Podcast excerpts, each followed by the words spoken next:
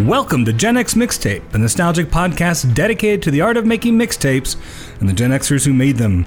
This is part one of Guilty Pleasures, where Alan and I will be curating side A of a mixtape featuring the songs you love but pretend you hate. Yeah, guilty pleasures.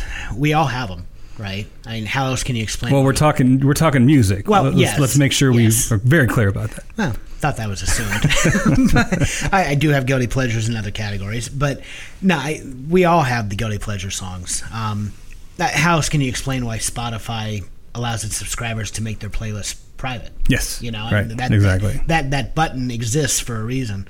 Um, you know, I this was probably the hardest list uh, that I've had to compile since we've been doing the podcast. Really, it was very simple for me. Really? No, I I had a list. I kid you not. Probably of 200 songs at one point.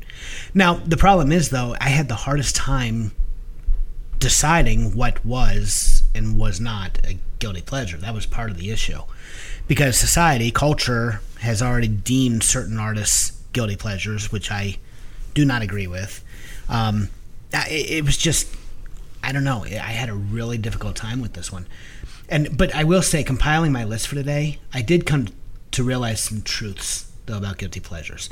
For one thing, they are disproportionately represented by female artists. Not on my list. I don't Really? think. Yeah, no, overwhelmingly. definitely not. Well, male teen idols and boy bands, they're they're fair game too. But but the one glaring similarity that links all these artists together, at least from what I could tell, is their their fan bases are primarily young and female. So, which kind of makes sense. I mean, pop has always been seen as women's music. It's the feminine to rock and roll's masculine, right? The stereotype goes that pop music lacks meaningful substance, and it's often attributed to the effeminate, whereas rock and roll has grunt and gusto and keeps its emotions in check. So, you know, it makes it worthy of pride of place on the man cave mantelpiece. But often what women and girls love is just tarred with that superficiality brush, I think. I mean, they're deemed hysterical for their fandom, even though men and boys might have the same level of passion for an artist without being considered frenzied or mad. Hell, the, the pictures, the photographs of Beatlemania at its height, I think are sometimes used to, as evidence or to prove that idea. It's really just, I don't know, it, it's repugnant and it's it's shameful, I think, the blatant sexism involved. But yeah, Cher, Shania Twain, um, Taylor Swift, Britney Spears. I'm not saying that necessarily I feel they're all. Well, Taylor Swift is legit. Taylor Swift is legit. Well, I would argue a, a lot of them are. I mean, in, in, in a sense of just pure entertainment, like Cher. I mean, she's a Vegas act, basically. She is, yeah. But pe- and, and, and that's the thing. It, it guilty pleasures are fine. It simply means it's just, in, in my opinion, it's music that you wouldn't normally listen to. Right. It's somebody else's music that's not a guilty pleasure. So it's a very relative thing. Okay. And so I, I don't want to be offensive and say like these songs are awful. They're just songs that don't match what people know that I enjoy. And because, you know, I'm a little bit vain sometimes, I'm maybe not uh, blasted from my car window because I don't want people thinking I like that artist. But it's not to disparage other people's music. Okay. Well, and that's fair. And I, I would agree with you. So they're all legit. I didn't mean to say that Taylor Swift is the only legit. I guess from from from what I my own definition of what I enjoy with music, I, I really like where Taylor Swift is coming from. The other artists you mentioned, I'm just not a fan. Right. No, and I, I, I get that, and, and I was just using them as examples, you know. But but it's, I, I don't know. My list is at one. See, and I went back and forth because it's there were times that my my list was very male dominated, and then by the end with the songs that I finally chose, it's it it flipped, and they are. I, the the female singers are just very prevalent in, in what I've brought with me today. But you know, part of the snobbery and loathing around pop music also comes from the idea of it as a commercial enterprise, right? Which it can be, make no mistake. But you know, for music to be a sustainable career for its artists, it must make money. It's true of all genres. So I think, too, what I what I came to to find is that you know there's this noble idea of the starving artist, especially in you know the the rock and roll world, the artist that had to pay his dues. But pop music being manufactured, you know, auto tuned and, and the like, it's you know it's considered by music snobs to not be legit. I mean, to use your word. So Well, don't you think it's more? It's not as much about the money. I don't think. I think it's more about the artistic process. Okay, so a lot of the artists I'm going to talk about, not all of them, but a lot of the artists um, are simply the vessels of performance. Okay, somebody there's a songwriter out there, there's a producer out there. They package the whole thing together. They find somebody that has a voice and has the look, and maybe they can dance and they look good on a video, and they put the whole package together, and, Right. and that, that's fine. But I think what maybe you're referring to with you know more of a quote artistic statement or what true rock and roll is about is about a, a person or group of people normally right? That come together in a garage yeah, and they have an idea and they have an image and usually that image is counterculture and they write songs they define their own musical identity. And if they become accepted by society and make lots of money that's great but it's something that came from them. It wasn't packaged from Right. the outside. Yeah, and, and that's that's exactly my point. Is that a lot of a lot of the the guilty pleasures seem to come from you know that that corporate yes production. right So, but you know, you also have guilty pleasures, of, of course, that, that fall into the category "so bad they're good," which I, I have a few of as well. Um, you know, these are often one-hit wonders, but they can also be songs by established artists who have jumped the shark. I mean, Sussudio. Do I, do I need to go any further than Sussudio? See, I'm okay with Phil up until like the Tarzan years. I'm okay with him. Well- that's where he he jumped the shark for me. And again, it's great. He's great for a Disney film, and I and I love the fact that people enjoy that music. And I will say, I just said this the other day to a coworker. I can't think of any other artist that has a range like Phil Collins to go from the progressive stuff that Genesis was doing in like 1968 to go to "You'll Be in My Heart" from Tarzan. Is there any other artist that had that much of an evolution in his or her artistry? I can't. I can't think of any.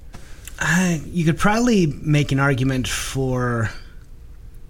Well, no, I was going to say Clapton because he's. Really, I mean, he's become adult contemporary, but but that also is in large part due to Phil Collins. But- but- Phil, Phil started producing Clapton's yes, albums. But even his early stuff with all the different bands in the mid '60s, it wasn't the weird prog stuff that Genesis No, was no, doing. Well, few bands, Right. prog rock.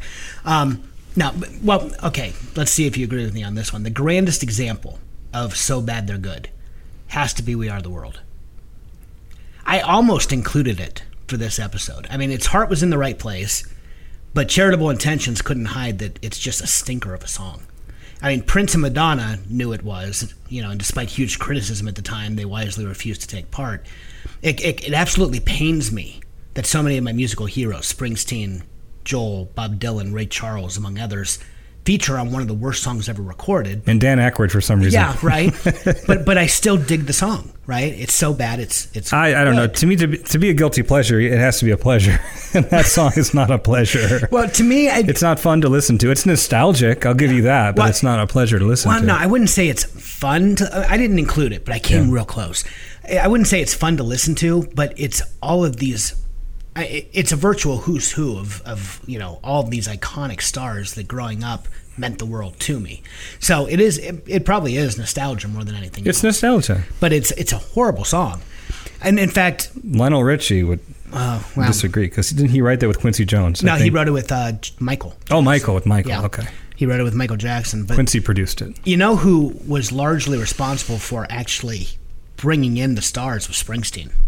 They were having a really difficult time getting anyone to agree until Springsteen signed on, and then the floodgates opened. They couldn't. I mean, they had to turn artists down. There Yeah, but this was this was in. you know getting into Springsteen's activism, right? He had Oh, done the. No Nukes concert, right. Um, Born in the USA, of course, was all about the failed American dream, and so that did fit in. It's not his style of music, but it makes complete sense that he would want to do Right. something to give back. Yeah, but no, I the one thing that I just kept thinking though as I was compiling my list, there's a difference between enjoying the cringe factor and seeing a piece of work for what it is. Right, Celine Dion might seem an embarrassing choice of music, you know, for a given demographic, but if you claim to enjoy the absurdity and silliness of her music rather than genuinely enjoying her magnificent voice, it's a get out of jail free card, which to me is absurd. I, why is it more important to be cool than to be happy? So that's that's the very idea that I, I'm trying to just make some amends with. I mean, guilty pleasures. uh, there shouldn't be any such thing as a guilty pleasure. I mean, guilt. I mean, let's quote New Order, right? I mean, it, it's a useless emotion, especially when it comes to popular music. If you like something, own it, right? After all, what what makes a song respectable, and who is responsible for making it so? It's all about passing trends. I mean, look at disco. You know, the Bee Gees were the most hated band after the fall of disco. Barry Gibb had to actually continue writing music under, you know, a, a, pseudonym. He had to he had to go underground to actually write his music because his name was just tarred and feathered. Today, I would argue, very few people have any shame or guilt playing the Bee Gees, blasting it from their stereo again. So, see, I think when you talk about okay, maybe this defines it a little more clearly, at least where I'm coming from. It, it, it's not as much. Part of it is, yeah, maybe being embarrassed listening to it, but I think when you really boil it down, it's hard to define art, of course, right? But but art, I'm just going to be really, really general here. Art has something to say, right?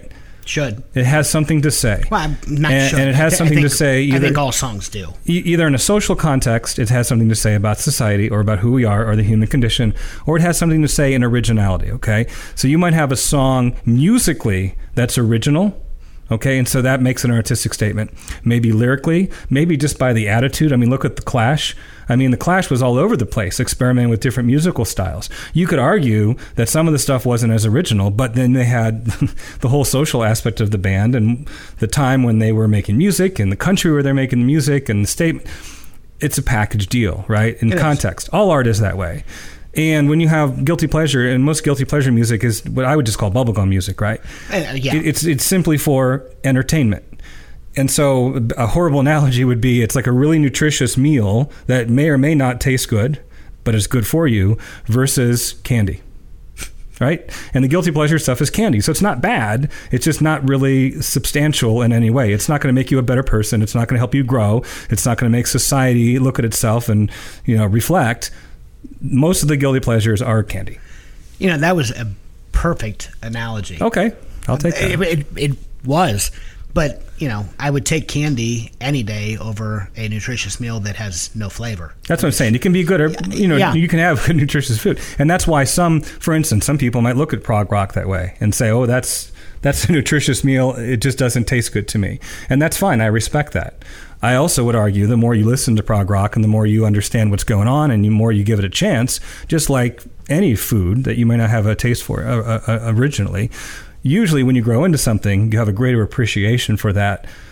Whereas the thing that is sweet to the tongue or to the ear in this case, right away, has a tendency to get old pretty quickly. It does. Yeah, no, that, that is Chewing chewing gum losing its flavor. Yeah, excellent point. Yeah, it's fruit stripe. so, I I don't know. I, I regardless. I mean, this mixtape is going to include some of the many songs that I am ashamed to like, but not really. It's really how I'm going to define it. Yeah, I mean, what, what were your parameters? Because Okay, I, I feel like we maybe came at this from slightly different angles. I didn't take any other buddy any nobody's opinion about what a guilty pleasure is factored in. I didn't spend any time reading about it.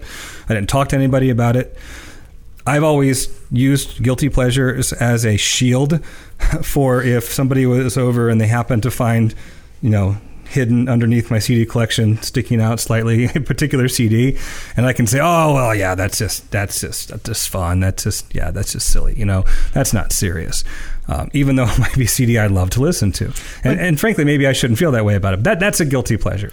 But if they were questioning the CD, then I would argue that that CD very likely is what society would would call a guilty pleasure. Why else would they question it being in your? But like I said, relative again, somebody else that might be their favorite CD, and they're very proud to Well, play it. true. So it's all relative. So basically, all of my songs are songs. First of all, they're all songs I love. okay, They're all songs that um, I, I, I've never gotten sick of. Mm-hmm. They're all songs that I, I listen to, you know, when I have an opportunity to listen to, um, and I enjoy them very much. Uh, none of them are a nutritious meal. They're all pure, you know, empty calories. okay, Um, they're all songs that make me feel better if I'm in a bad mood. And they're all songs, frankly, that I would not play with my window down, trying to impress. Not that I'm driving around with my window down trying to impress somebody. I guess that's just kind of a, a- a statement. But put it this way, in a more practical sense, uh, if I were, let's say, I'm going to take a coworker to lunch, you know, they say, "Hey, can I get a ride with you?" These aren't the songs I'm playing on my stereo. Okay. Got it. All right. Well, I I have songs that fit your qualifications, but I also have songs that I think society deems a guilty pleasure, and I very deliberately put them on my list because I disagree. I mean, I, I you know, the, for instance, I have the Carpenters coming up. Mm-hmm. Okay, the Carpenters to me are not a guilty pleasure. Of course But not. they definitely made my list because they are so categorized and classified as guilty pleasure that, you know, if if if our culture says that they are, fine. But I'm going to include them because And I, will fight those I- people. I love them. You know, it's um, just as an example. Um, I mean, okay, I, I, I get it. I, I can see where, where people can come. I mean, it's it's light. It's it's easy listening. It's seventies. it's yeah, Easy I- listening. I love Karen. I love Karen, but yeah, it, it can be elevator music. And not everything the Carpenters did was great. I mean, there's a lot of filler stuff, right? right. But if you look at it, at, at, at, uh, uh, like a compilation of, of what they achieved, you know, in, in the time when they were writing music and, and recording, uh, her voice, um, just the arrangement, you know, Richard's arrangements of the songs. Th- There, there, there's an element there that you're right is not respected by society, but people who know what they're talking about Oh, understand without question. Okay, so yeah, I'm not going to, you know, necessarily put on the Carpenters when a stranger, not a stranger, again, someone I don't know very well is in my car, and I'm trying to create, cultivate some Do you- ridiculous do you pick- image. do you pick up strangers often? I'm not going to play the carpenter, So yeah, in a sense, you could say that I would consider them a guilty pleasure in that way, but but there's enough there. There's enough artistry there. There's enough substantial stuff there.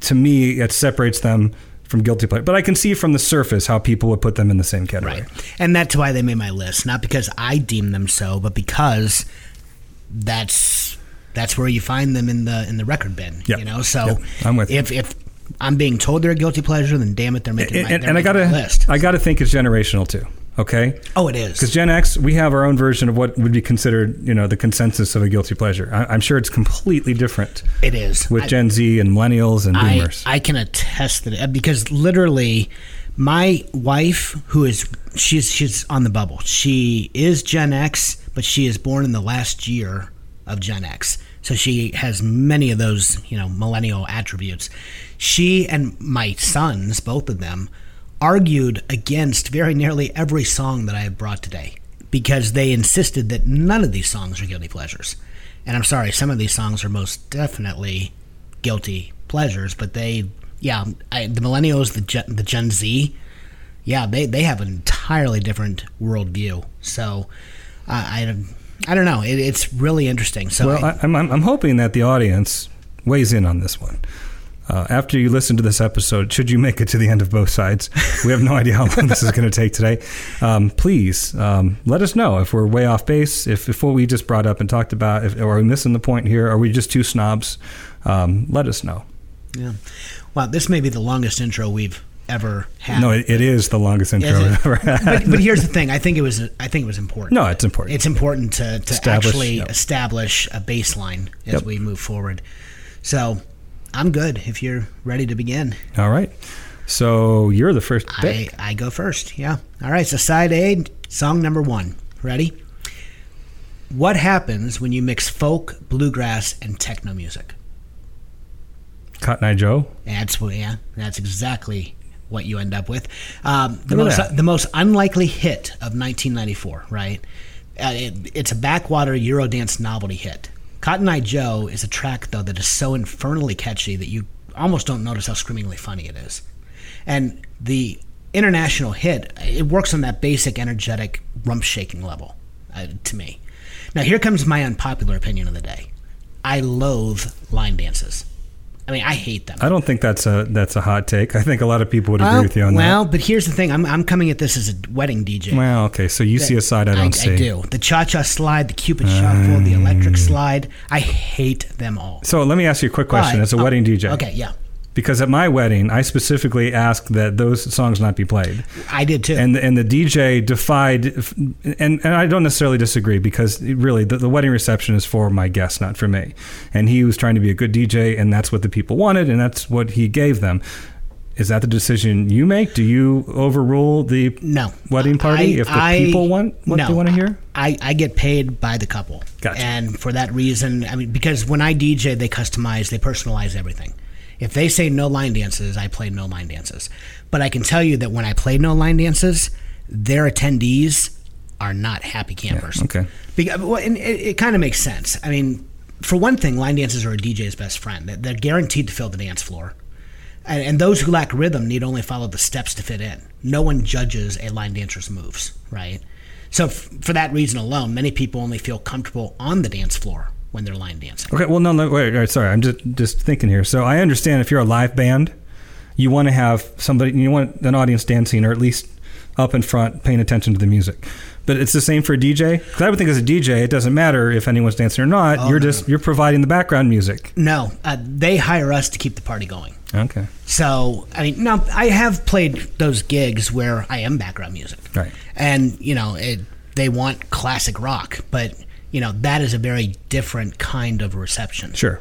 if they want the party going and continuing sustaining you know until last call Then you add alcohol. Oh, well, you yeah. do add alcohol. oh yeah, I mean, that, that's that's the general rule. But no, I mean, I'm, my my job is to keep the dance floor filled. Here's the thing: when you attend a wedding, okay, you really only remember two things about that wedding years later. You remember if the music was good, and you remember if the food was good. Nothing else really comes into play. In fact, I would argue most people don't remember the ceremony. It's the party after. I mean, point. was the food good? And, and generally, you can tell whether or not you're successful because if you are, then attendees who are you know in that planning stage for their own weddings, they start asking for business cards. I mean, it happens all the time. So yeah, if, if I don't keep that dance floor filled, then you know they, they look at me like I am just you know just inept, Well, I'll- in my. I'll quit asking about what let, wedding DJs. Let's get back to Cotton, Cotton Eye Joe. Well, no, I think that was important too. I, here's the thing, okay? As much as I hate line dances, I love Cotton Eye Joe. It is the one line dance that I absolutely love. I mean, it was originally, you know, an American folk tune, right? But I think it was probably. Uh, have you ever seen Urban Cowboy, the John Travolta film? I have not. Okay. Well, that movie renewed interest in the song. I mean, it it was um, it, was basically from that moment forward until now. Uh, that was what brought it back, and it, it's been a staple of honky tonks since 1980 in that film. Well, the fun part of this is, upon its release, this novelty version, right, Cotton Eye Joe by Rednex, it was embraced by those same country fans. But I'm not sure that they have ever been in on the joke. I mean, I honestly can't say, but I'm still dumbfounded whenever I see country fans enthusiastically line dancing to this song because it was written to purposefully mock them in its overt stereotyping. I mean, the song was was the brainchild of Swedish producers, and after they had written the single, they came up with the country bumpkin motif, and then they chose the deliberately misspelled Rednex with an X as the name for their band. Next, they found five Swedish performers to portray the band, and they dressed them in tattered clothes, giving them a stereotypically hillbilly look, with unkempt hair and dirty faces. And then, on top of all that, in a cagey marketing move, they refused interviews and released a bio to the press that explained that the group was rescued from an uncivilized village in the backwoods of Idaho and brought to Sweden, where they could express their musical gifts. And they named the performers Bobby Sue, Billy Ray, May, uh, Mary Joe, BB Stiff, and Ken Tacky. And the bio read they were all inbred. Hmm. This is the band the country line dancers just flock to the dance floor whenever it plays, and they, they just, I mean, they're grinning ear to ear, dancing to a song that is just very obviously, you know, ridiculed. More than the boot scoot and boogie. Oh yeah, well the boot scoot and boogie. I mean that that's actual. You know those are country performers. That that's. No, I know, but I mean, it, it is more popular Oh yeah. with today. country fans than the boot Yeah. scoot and boogie. Oh yeah, because boot scoot and boogie. I mean, only country fans know the dance moves to that line dance. Cotton Eye Joe. I mean, it brings people of all interests. Do country fans do the cha cha slide too? oh yeah. So what you're saying are wedding receptions are a place where society finally melts together. In many ways. Good. Yeah. uh, but well, but where we live here in Northeast Ohio, you have to be you have to be careful with country music though. You can play a country song, maybe two. Once you hit three country songs in succession, unless every person at that wedding is a country fan and knows the dance moves to every because every country song I swear has a line dance. Everyone. If you do not have the die-hard country fans that go to the saloon every, you know, Saturday night to ride the electric bull, you're going to kill your dance floor. Because country, I mean, it, it, it clears the floor pretty quickly after after a while. If it hadn't been for Cotton Eye Joe, I'd been married a long time ago. Where did you come from? Where did you go? Where did you come from, Cotton Eye Joe? If it hadn't been for Cotton Eye Joe, I'd been married a long time ago. Where did you come from? Where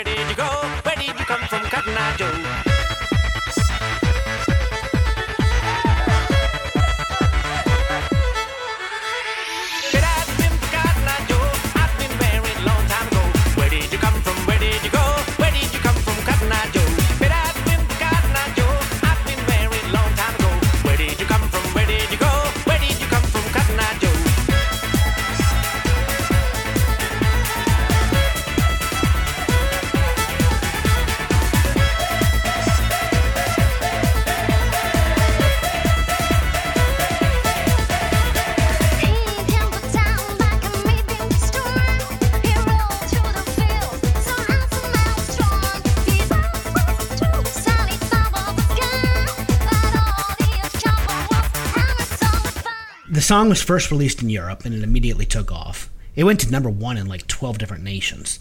In America, it got a, far less enthusiastic response. It peaked at number 25 in May of 95. But I am also a huge baseball fan. And while American radio stations shunned this song, music directors at baseball stadiums embraced it. And the song spread through the sports world. So as a baseball fan, I mean, I typically attend a half dozen ball games every summer, and it was through repeated play over the speakers of Progressive Field that I really came to, to love this song. I mean, America is where the song dug in its boots and, and kind of held the line, and it, it remains a sporting event staple. So, you know, if you see a mascot dancing on top of a dugout between innings, there is a very good chance that Cotton Eye Joe is playing. So, you know, as a DJ, actually enjoying country fans, you know, dancing as they are being, you know, scorned by the song itself, and as a baseball fan, I thought it was the perfect song to to kick off All right. the mixtape. Well, I'm not gonna I'm not gonna debate that. It's not a guilty pleasure of mine. I mean, it's a catchy tune, but it's not one that I ever, you know, had a had a thing that I wanted to listen to. But is it one that you would crank on the on the stereo and oh, I definitely wouldn't. okay? So at But least it's I'm, not it's not a particular pleasure either. Right, I'm, no, I- I'm I neutral get- on the pleasure yeah. part. No, I, I follow you on that. Yeah, but you would, yeah. you would at least agree. Yeah, yeah, that- it's not a yeah. This is not a. it's a novelty song. Yes. Yeah. Okay. So we're we're We're good on that one. we're good on that one. All right. All right, my my pick here. Um, You mentioned the Swedes. We're, we're going to be talking. At least I'm going to be talking a lot about the Swedes here um, during this episode. Okay. Um, in in the night we were talking pre-show, um, there is a Netflix uh, documentary series called "This Is Pop." I definitely, uh, yeah, this audience should check it out. Um, you will you will like it. You will dig it. There's an episode, I think it's episode four, that talks about the Swedish music factory that I was not aware even existed and I have several picks um, from these songwriters and producers. Um, most of them were not Swedish. The performers were not Swedish, right? So what Yeah. they did was they. So I'll just say it, it goes back to ABBA, right? In the '70s, ABBA was huge. Right. They had all sorts of great pop songs. People would argue that they're a guilty pleasure band. I would argue, kind of along the same lines as the Carpenters, that there's a lot of a lot of legitimacy there. But we won't go into that. Then my next pick is in 1992 when these producers and the studio decided to take what ABBA had done successfully in the 70s Oh, I know where you're going. and try to translate it again, but with Swedish artists. And they actually got lucky a few times, a we few hit singles. Are we talking Ace of Base? We're talking Ace of Base, which is basically ABBA 2.0. Uh, yeah. Uh, yeah. Without question. you know, two men, two women Mm-hmm. singing the same types of pop songs. Um, this what immediately came to mind when we talked about guilty pleasures. It came out in 1992 when grunge was the thing. Okay, this is the anti-grunge, uh, anti-alternative music. This is just, I mean, if, if you want to know why this is a guilty pleasure, just listen to the first four or five seconds and you hear that drum machine and any you know legitimate musician just cringes when they hear that drum machine Yeah. but I love this song. Which one did you go with? I went with the sign. Good. That's. I mean, I'm. I own. All that she I- I wants own- is, is yeah. good too, but I went with the sign. Yeah, I actually I purchased the CD when it came out. It's in my collection. Um, but the sign is the one that hands down that that if you're going guilty pleasure, you Yes, got to no, go with the sign. So that's that's, that's number one for me. all right, I'm glad that we agree at least with your pick. I uh, I can't understand the lyrics with the heavy accents, or maybe every other word. But as we've established on this program, um, I am for the most part a music first guy. Yes. So it doesn't matter to me what the sign is. In fact, after all these years, I have no idea what the song's about. I don't know what the sign is. I don't care because you know what? Melody is king, and this melody is infectious.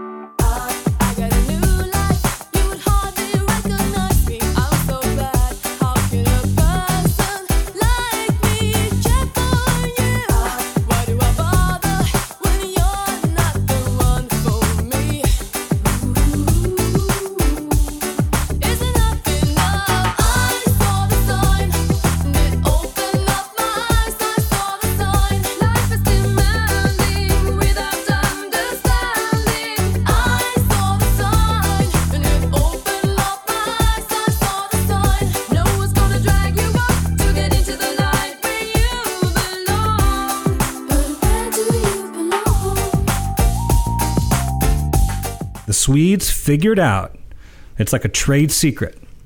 They figured out some formula built on ABBA music that just creates hit after hit after hit with melody. And this is a great example. I never get tired of this song. Uh, it makes me miss the 90s. But yes, you know, in college, if I'm at a party and somebody puts me in charge of the stereo and I'm playing what people want to hear at the time, which was grunge alternative, Oh yeah. I'm not going to sneak in Ace of Base, No. the sign. Not going to do it. No, I Perfect example of a guilty pleasure. as I said, I purchased that CD. I don't know that any of my friends knew that I owned it. Yes. so very, very purposefully on my part. Um, yeah, no, I, I'm with you. The song makes you feel better, though, about your today, about your tomorrow. I, I challenge anyone if you're just feeling down, just put on the sign. I'm telling you, you'll feel better. Um, that's where I'm going to begin. Okay. No, I, I dig it. All right. Well, my second song. Um, this came uh, out in 1970 on the album Candida. Uh, it was a number one um, by Tony Orlando and Dawn. Oh, no. Now, I- this qualifies. before you cringe, This it is not. qualifies. It is not tie the yellow ribbon around the. oh, okay. no. Okay. Um, that one. Wow, I I don't hate that song. That's not the one. that's one. the whitest song ever It, it recorded. really is. But that's not the one that does it for me. Okay. I have a story for this one. All right. Okay. Now, I will forever associate. knock three times? Yes. Okay. I will forever associate knock three times with the Hooters girls in Toledo. Okay. You ready for this story? It's, it's Is this wild. appropriate for our It is appropriate, yes. rating on Yes, I, it Apple is- Podcasts? It is absolutely Okay. appropriate. In our last two years at BG, I traveled to and from the Toledo area all the time because I was teaching religious school at the synagogue, Temple B'nai Israel in Sylvania. And you took them to Hooters? No, Oh, okay. I did not take the kids to Hooters. But, um, you know, I, religious school was on Sunday mornings. So on one of those commutes, I stopped at Hooters before heading back to campus because it was a Sunday afternoon. I was hungry for wings, and I figured I'd watch the Browns play while enjoying a beer at the bar. This was the 94 season before Oh, yeah. The last time they yeah, went to the playoffs exactly. before last before season. Modell Yeah. moved the team to Baltimore, the Browns finished the season as the NFL's number one defense in terms of points surrendered per game under head coach Bill Belichick. So it, it was an exciting time for Browns fans. So I'm sitting in Hooters, right, and I strike up a conversation with the bartender. She was a Cleveland native, and she was attending school at the University of Toledo. I have no idea what her name is anymore. That that that part of the story has totally escaped me. But we were we were talking about the Browns. You know, we were we were discussing that very topic when she excused herself and she told me she had to get ready to dance, which I I really did not understand because I had been to Hooters many times before and I, I who dances at a Hooters? No, don't they dance like on the hours? Well, and, every that, hour? and that's the thing, yeah. I wouldn't know that because I've never I- been there. You are such a liar. I but nonetheless, Not in the last 30 years. Well, uh, but okay. So anyway, just then the music got louder, right? And every girl in the restaurant began dancing to Tony Orlando and Dawn. Hmm. Okay. It was the craziest thing I'd ever seen. The girls held servers trays as props as they danced, and something I found odd. I who you know who who dances with a server's tray until bang, bang, bang. I mean, they smacked these trays hard on the nearest flat surface in time to the three knocks of the song, right? And it, it was fun to watch. But then uh, they were Hooters girls and you know always fun to watch you know whether they were dancing or not so all the men you know they they all turned they weren't watching football now they were watching the girls which was kind of comical to me at the time so when the song came to an end and the bartender returned to her post I had lost all interest in the Browns, and and our conversation drifted instead to the spectacle that I just I had just watched, right? And she confessed, red faced, that she loved the song. And so from that moment on, I've loved the song. Hey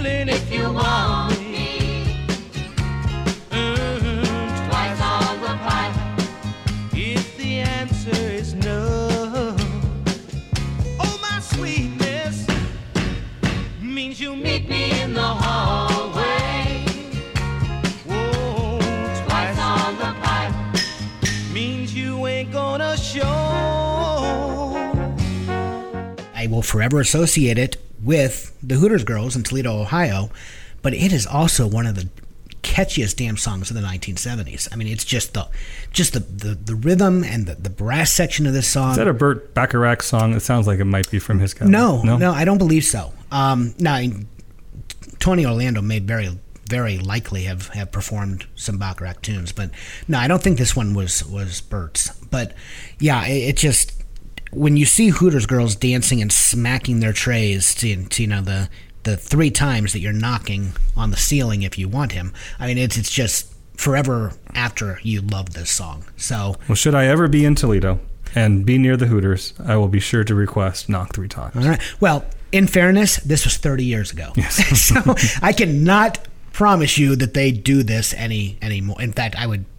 I, I'm sure they do not perform to this song anymore. But in 1994, they were shaking, you know, their assets to Tony Orlando, and I that song has been with me ever since. Very so good. My next one is late 90s, and this one is a guilty pleasure, and uh, it, it's kind of a guilty pleasure for me, kind of. I probably wouldn't have included it other than the fact that it's my wife's number one guilty pleasure song. really, And if I didn't include it, then I'd probably be sleeping on the couch tonight. oh, no one wants that. um, this is MMMBop by Hanson. Hanson. Oh, I okay. You ready? Yeah. I'm gonna. I'm, I'm throwing. I'm just putting it out there. I love this song. All right, well, there we go. I love it. And I this is one that you know I almost put it on my list, but my wife even looked at me because I already said that my wife, you know, argued that none of my songs were guilty pleasures. That one she said is a guilty pleasure, and she looked at me and she said, "Are you really going to tell the world you are?" a well, you just fan?" did. Well, I just well, did.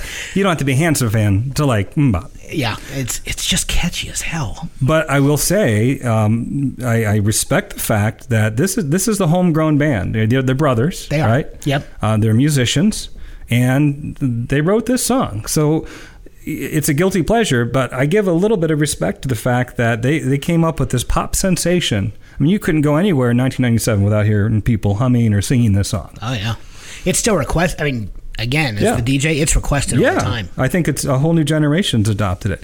And so it's one thing for a Swedish hit factory with formulas and data to come up with the next melody that's going to be a hit.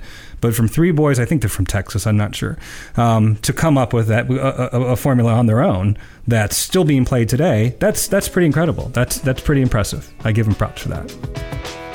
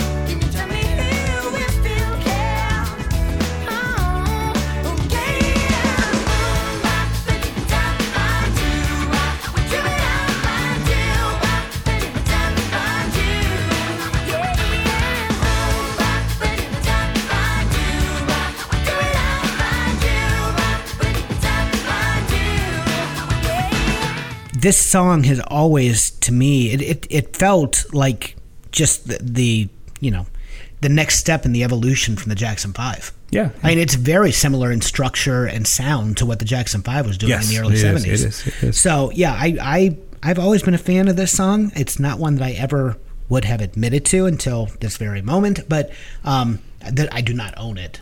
Well, I have it as a DJ in my in my drive, but yeah, I never purchased the Hanson CD. But it that hook, I mean, from from the very intro, you know, it's just it it sucks you. Well, in. I, I mean, I've heard. I mean, again, people, music snobs, musicians, and they will admit. I mean, it's just it's a great melody. It's a great pop song. It, it may it, some people it may drive nuts. Maybe it's an earworm for some people, but I, it seems to have really aged appropriately. Um, and it still gets respect for, for what it is. And it, sounds like I'm disparaging. I'm not trying to. Um, it's like I'm not going to play it with the windows down. I'm not going to not going to roll up to work playing Hanson. Um, but uh, it, again, it's it's a great pop tune. I'm going to say that a lot for a lot of these choices. And it, it, it, it's bubblegum, but it's bubblegum that reminds me of the carefree 90s. I mean, I don't know if they really were as carefree as we like to remember them, but during the, the times in which we live, I really get nostalgic for the time period when things seemed a lot easier. Yeah, yeah, and and isn't that the truth? Okay, well, if I admit to Hanson, I might as well admit to this next one, which I intended to anyway, because it is selection number three. This one is from 1988, from an album titled "Forever Your Girl." It is straight up by Paula. Abdul. Paula Abdul. Yeah, yeah. Now, now, poor Paula. I mean, she gets no respect, right? From 1988 to 1991, she she dominated the charts with count 'em six consecutive number one songs. That's impressive. It, it really is. The first of those number one singles was Straight Up, and it was the best selling single of 1989. Still, music snobs everywhere turned up their noses at her and, and accused her of, of, you know, totally manufactured pro tooled pop. And that Even- was before Pro Tools. Well, no, she actually she actually had, had used it on on. Oh, was it that Yeah, early? yeah. I thought it came out no, later. she is one of the. well, I don't think it was widely available to the public. Right. No, the it time. wasn't. But it was one of the first um, one of the first albums that was used with Pro Tools. Gotcha. Okay, so you know, even as they listened to the single of Cold Hearted while getting ready for Homeroom, you know, they they thumbed their their noses at, at you know the production values of, of her of her album. So Paula, you know, I mean, in many ways, she was probably a visionary. If we had known then that manufactured Pro Tooled pop was the wave of the future, you know, uh, without question, she would have been deemed a visionary instead of the kind of girl you mock in public and make out with in private, right?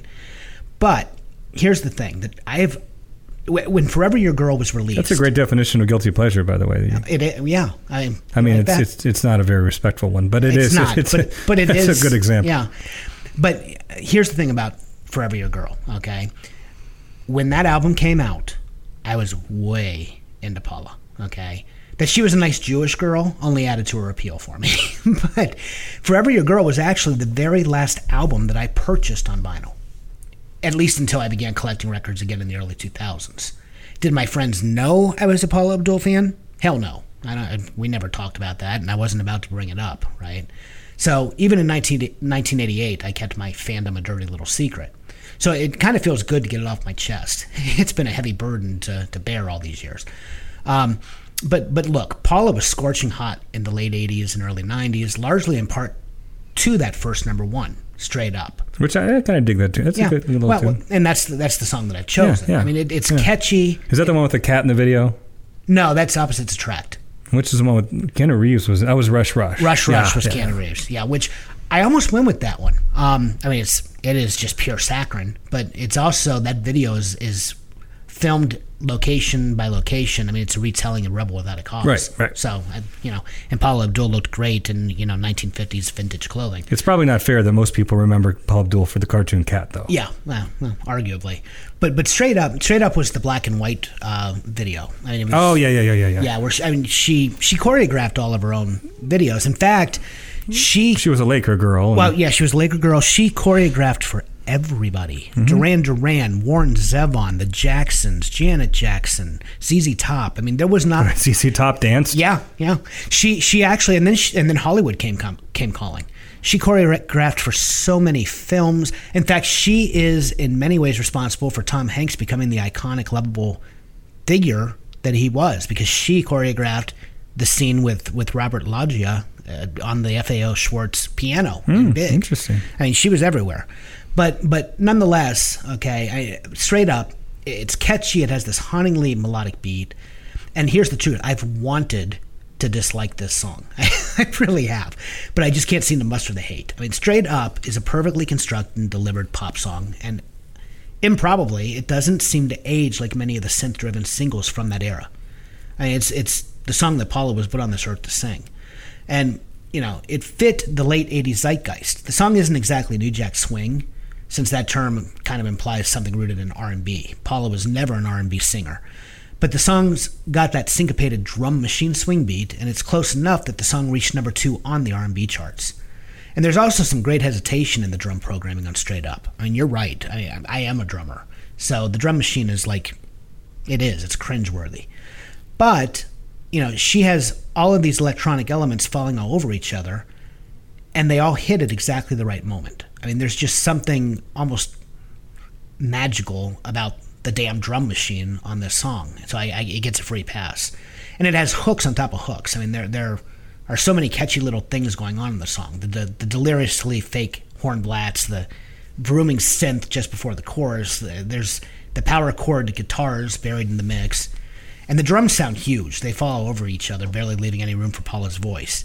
But she still projects a ton of personality into the song. I mean, she's you know, she almost has a rapper's phrasing. And she doesn't hit big notes. I mean, she's never been a, a vocal powerhouse. But on the verses, she almost sounds like she's doing a call and response duet with the keyboard riff. And on the chorus, the oh oh oh backup vocal set her off perfectly. And then there's that that bridge. I mean, she crushes it. The ba ba ba ba ba ba ba ba ba is just so silly and so perfect, and it immediately etches itself in your brain.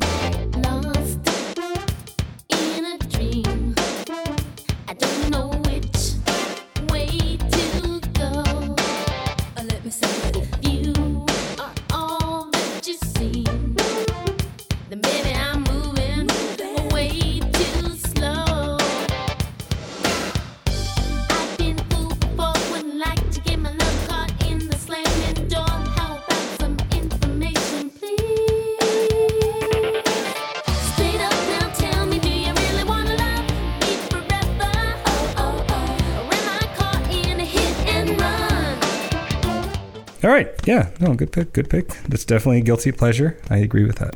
Okay. Um, my second. Am I only in my? No, it's my third pick now. Third pick. Third pick. Third pick.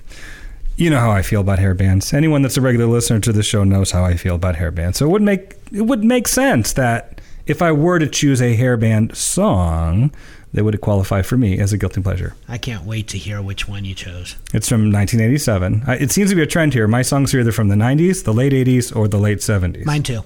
Yeah.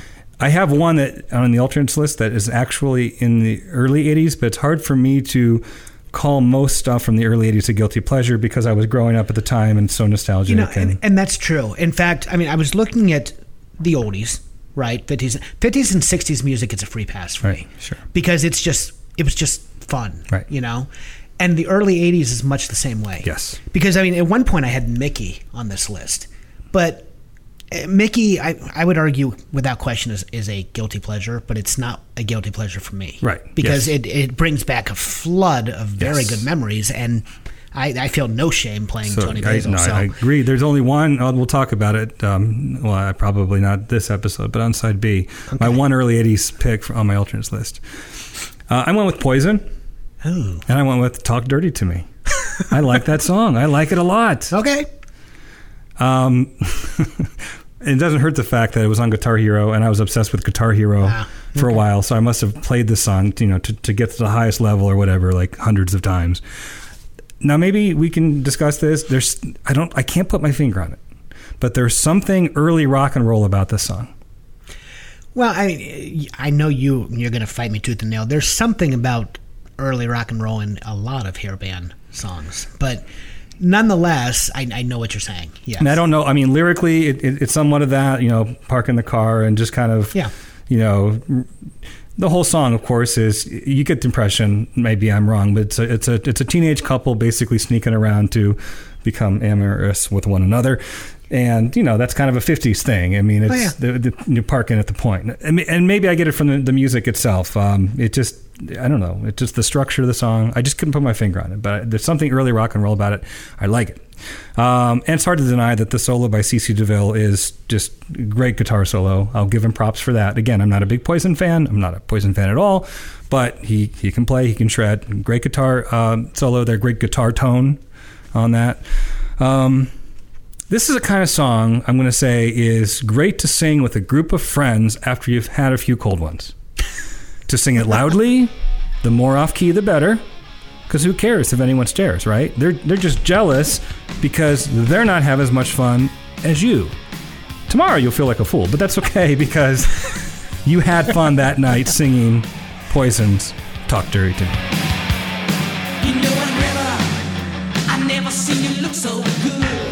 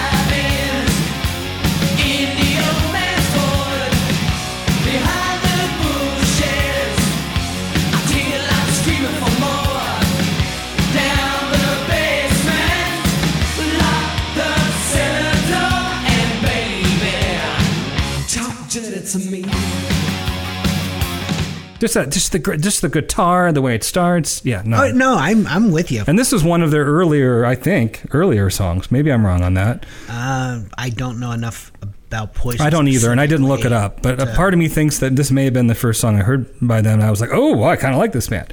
And then every rose has its thorn or whatever came out, and I'm like, oh no, this this is. Well, every rose has its thorn. Just bothered me lyrically because the the chorus doesn't align. But you're not a words, you're not a lyrics guy. I no. neither I- one of us chose the song. I, I mean, I'm assuming it's a metaphor for Well, it's- it's- for yeah. romance or breakup or whatever. But Yeah, well, it's uh, I don't know. I, we'll save that for another time. But but yeah, because you know every rose has its thorn. What he's doing is you know suggesting that everything beautiful is painful. right, right. But then you know in the examples that he gives, you know every cowboy has his dawn is one of the the you know phrases that he uses to align that that chorus.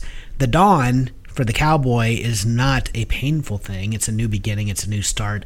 That line is just always thrown off the entirety of the song to me. It makes no sense. But no one chose that song, so we don't have to talk. I thought it was every night has its dawn. In other words, like you're having a good time because you're partying at night, and then oh no, you're right. Yeah, And then the- every cowboy has a sad, sad song. Yeah, but, no, but every- every, night has its dawn. But but because still, the, the fun ends when the morning comes, is what they're saying. you think? I think that that's how I've always interpreted. it. Okay, because I always assumed that the nighttime is dark and ominous and, and lonely and sad, and then the dawn is a new beginning. But think this is a hair band that's up all night partying. So every night has its dawn. Like, oh crap, now we have to well, hell, you go may, to work. you may have just schooled me on on on, There you go. on a hairband, Dave. I, I might have newfound respect for every rose has its thorn. I've always interpreted that in a totally different way. Um, wow. Okay. Interesting. Yeah, I I mean, I mean, we in Ohio, the bars close at 2 a.m. Right. But in other states, like in New York and California, I think they're open all night. So if you were out with your friends all night, and eventually the bar's like, hey, it's 6 a.m., we got to close. It's light out. Okay, so the idea is that they were having the time of their life, and then morning comes, Yes. and it, it, it just I think American. Graffiti. American Graffiti. Okay, yeah, You know, the, the, you have a great night with your friends and you go to Vietnam. Done. that that is a, a very um, yeah. I don't I don't see you know I don't see poison, you know, uh, on their way to, to fight the Viet Cong. But I, I do, um, I, I get it. I've never thought of it in those terms. I just, I just always wondered why the dawn, which you know, if you're talking, you know, symbolism, you know, Yeah, is this, no, it's it's, it's, they're partying. you they're know, partying okay. I mean, "Here Comes the Sun" by the Beatles. It's a beautiful thing, the dawn. So I never understood that, but interesting. But I didn't pick that one. I picked "Talk Dirty to Me." No, but that was very much worth the conversation It was. because you just opened my mind to something that I never. I mean, in fact, okay, I, I, I like I want to hear the song right now. That's how much I like this song. okay. I'm embarrassed to, to, to like it that much. I never would. Okay, you said that you were picking songs that people would be surprised that you like. I never would have guessed. yes, and this Talk is dirty to me makes your list. this is a song I, I would gladly blast uh, the, for the song itself. I would not be embarrassed to blast it out of my car. I would only be embarrassed if somebody recognized it as Poison and me listening to Poison. so I'm embarrassed by the band in this case. Like I just Okay. really wish the song was by some other like one hit wonder artist and I could just openly embrace it. Well, I, you know, you said 87 here, but I had no idea where you were going. I mean, it could have been the final countdown by Europe. It could have been Cherry, not a bad song Cherry either. Pie by Warrant. I didn't know where I told you I didn't mind this like the Swedish Yeah. metal bands. Anyway, Wouldn't have minded hearing Cherry Pie. That would have been, but um, nonetheless, yeah. It just talk dirty to me is that that that is surprising to me. You win that one. Okay. Well, my number four, we're going back to the seventies, nineteen seventy six, from an album titled "Kung Fu Fighting and Other Great Love Songs." yeah, this one qualifies. Yep. Yep. All right. So in in the early '70s, you know, the world was gripped by a kung fu craze. You know, martial arts films. You, had, you had King Boxer, Bruce Lee's Enter the Dragon. I mean, it, it brought the the ancient Chinese martial art philosophy to a mainstream audience. It was such a '70s thing. It is, yeah. And then Lee, of course, I mean, his early death in, in 73 only served to heighten the mystique surrounding him. And then you had the TV series Kung Fu, which was based on an idea by Bruce Lee. David Carradine, of course, uh, playing the Shaolin monk who, who wanders the Wild West in search of his lost brother. And then Kung Fu crossed over into African American entertainment in the form of black exploitation movies. Okay, you had you had Black Dragon uh, as an example, and th- there was something about the discipline, the training, the exoticism, and, and even the violence of Kung Fu that resonated with young Western audiences. Right? I cared nothing about any of that. I, I, I, I- knew a lot of kids that did, Yeah, and they liked right. to pretend they were doing karate in the backyard. yeah, exactly. I I, I wanted to do a whole Indiana Jones and just punch him and walk away. yeah. I, did. cared nothing about that. All I knew of the kung fu craze was that I was four years old at, at you know when it began, and I loved Hong Kong Phooey. Yeah, Okay. yeah. And as I said last season when we were curating our, our third remote control mixtape, I was a Hanna Barbera junkie. I woke up, you know, before the the sun on Saturday mornings in anticipation of the you know, the bumbling dog in an orange robe who sounded conspicuously like Scatman Crothers. So in time, though, I was introduced to the hit single Kung Fu Fighting by Carl Douglas. And I have no memory of where or when I first heard this song, but I quickly recognized the song's thematic connection to my favorite cartoon.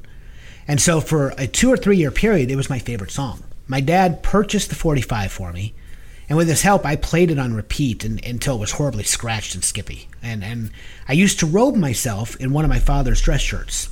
And it, you know, was just so huge on me. It was essentially a, a in my mind, a, a kung fu, it was a karate robe, is how I imagined it. And I would tie around my torso, uh, you know, one of his ties to hold the shirt in place. And then in full costume, I invented a kung fu dance. And I I remember this vividly. I used to perform this dance for anybody willing to watch. In fact, I remember one time I got so into it in our living room that I lost my balance and I fell back and I hit the corner of our coffee table and huge gash in my head. I'm bleeding and did not cry, did not I, I literally got up and continued that dance. okay, I loved this song and I still laugh at all the memories involved.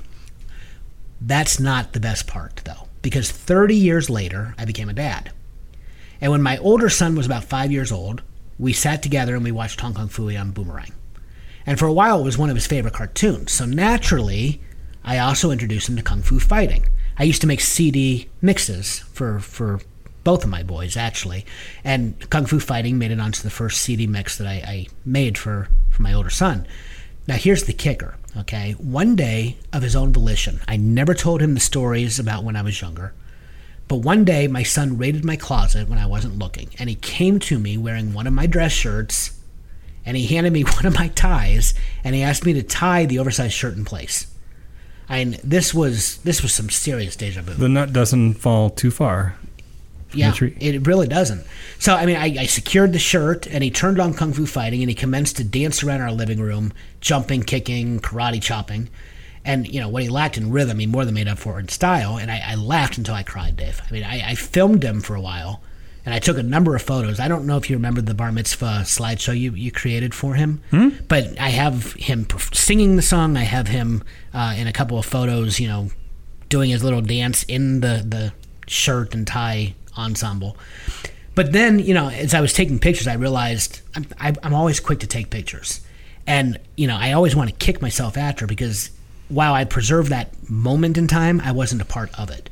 So, uh, you know, I realized I was missing the golden opportunity. I put down the camera, I joined in, and together we danced and danced and laughed and laughed. I mean, it's one of my absolute favorite memories of That's awesome. when he was little. So, you know, I, I admit that in some ways the song is problematic. I mean, we talked with Weird Al about Yeah, songs yeah, that would yeah, not be recorded today. You know, the term Chinaman is a slur, to be sure. I mean, there are far worse, but that doesn't make it right. And the song's plinky nine note Chinese motif, I mean, it has a long history of its own. I mean, it's it's been the subject of learned discourse. There's no evidence at all that it is Chinese. but it seems that at least since the mid 19th century, it's been used as a trope in Western popular culture to signify stereotypically Chineseness and more broadly Asianness. So, I Yeah, mean, I'm turning Japanese begins with that yeah, as well. it, it yeah. does. Yeah. So I mean, it's doubtful that the song would be released today, but still, it is one of the best-selling singles of the disco era, and it remains much loved by a great many people, myself included. So, yeah, it's without question a guilty pleasure. But for me, whether right or wrong, it is a reminder of childhood innocence and, and just that bond between father and son. And it holds a very special place in my heart. I had to include it. I mean, it just, uh, I hear the song, I think of my dad, I think of my son, and I mean, it's just, I, it, I could, I could listen to it all day, just as those memories flood me. Everybody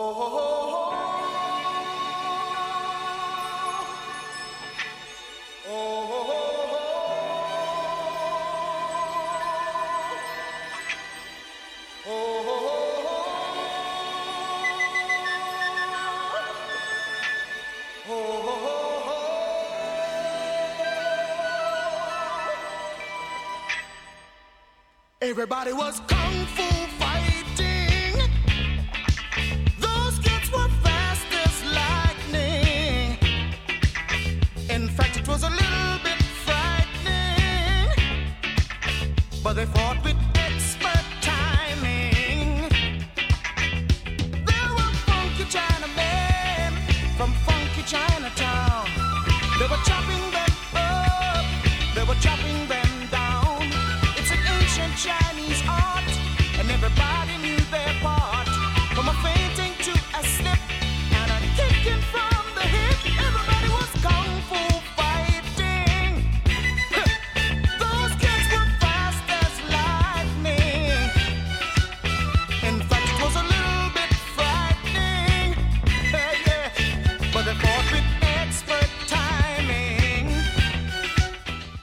Have a good story for my number four.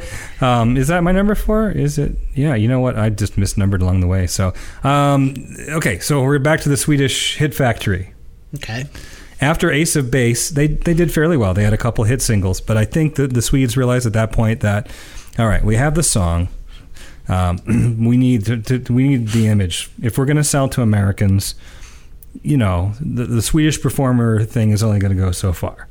And this is where the whole 90s pop, mid 90s, late 90s boy bands, female singers, most of them, most of the music that at least the hits were written by these Swedish songwriters.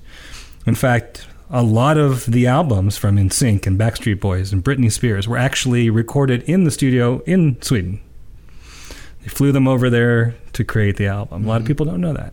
So again, it's it's it's genius marketing, right? You have a formula that works. Um, you, you you write the songs with the formula, and now you're putting the faces that kids are going to hang up on their walls with their posters, and they're going to want to see in concert. So to represent all of those boy bands and and, and female artists, because I don't think there were too many girl bands. There were like Britney Spears and Christina Aguilera. There were they were you know solo. Right. So that's why I say that. Say it that way. I'm going to go with "Bye Bye Bye" by NSYNC. Oh wow. I like this song. Okay, I you know that is often my encore song is what I Is it really? wedding, Yeah. Yeah, because I usually I play "Closing Time" by Semisonic and then immediately "Bye Bye Bye" because I'm hoping the you know the the dance floor gets the hint that I'm done. So I like this song. It's it was two thou- 2000. So yeah, late 90s and into the 2000s. I guess is like the boy band revolution. right, Um, so I had to include at least one boy band. There, there were some Backstreet Boy songs that I could probably pick. Uh, I Want It That Way would be a guilty pleasure uh, uh, song of mine. really It's just, it's just a good song. okay. It is. I no, I I I'm not arguing that. It kind of reminds. just- I'm going to talk later on uh, with a different artist about um, Total Request Live uh, on MTV. Oh, yes. But we were young teachers at the time, and my, my poor attempt to try and stay relevant to the generation in which I was trying to instruct, I would go home and I would watch these pop videos, and um, and I just remember like. You know, I hated like I, I didn't like the boy band thing. I wasn't into that, but I just thought it was a really good song. okay.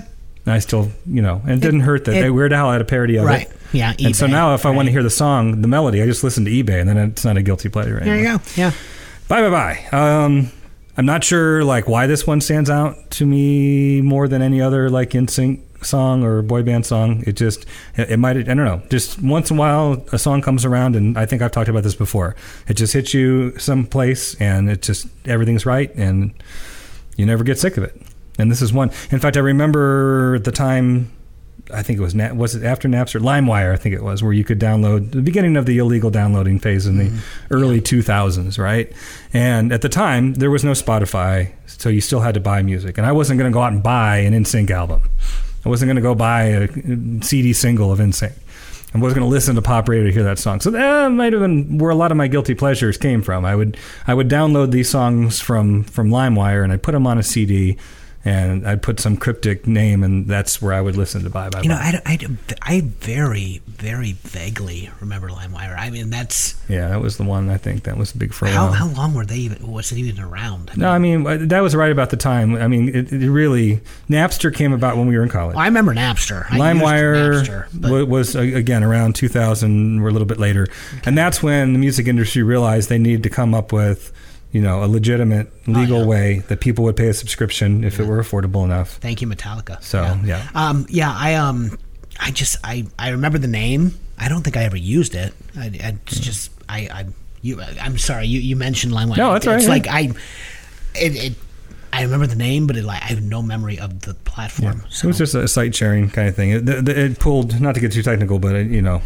let's say 100 people shared the song. Instead of you were not directly sharing with one person, so you they, they try to get around the legal loophole because they would take one portion of the song from one copy, one from another, and they would break it up like a puzzle, and then put it back together when it came to your computer. So in a way, you weren't Wow. sharing directly, and that's what these file sharing sites would do to try to get around the. And they were able to piece it of it. together. I- Well, I mean, it's They put obviously it together. they did, Yeah, but yeah, that was that was the algorithm. Of all the boy band members, right? Justin Timberlake has gone on to like by far be the most successful. oh hell, I mean, he brought sexy back. So And like you know, he went on and had I would say a legitimate solo career. I mean, he did some really cool stuff solo. Um, his comedy chops. Every time he hosts SNL, oh yeah, I'm like he he could, he would be the most popular cast member as a full time cast member on Saturday Night Live. oh yeah. and he's a pretty decent actor. Um, actually, uh, do you have Apple TV? I do. Uh, if you haven't watched the movie Palmer, watch Palmer.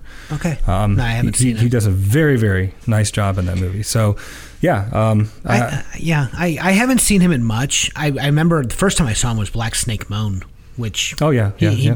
I mean, he was no Samuel Jackson or Christina Ricci, but I mean, he he, he held his own. I mean, a lot of those um, artists they, they did had they had their roots as child actors, right? In, in the new Mickey Mouse Club, um, which was past our time as children, right? Right. I think my sister, who's 14 years my junior, I think may have watched it.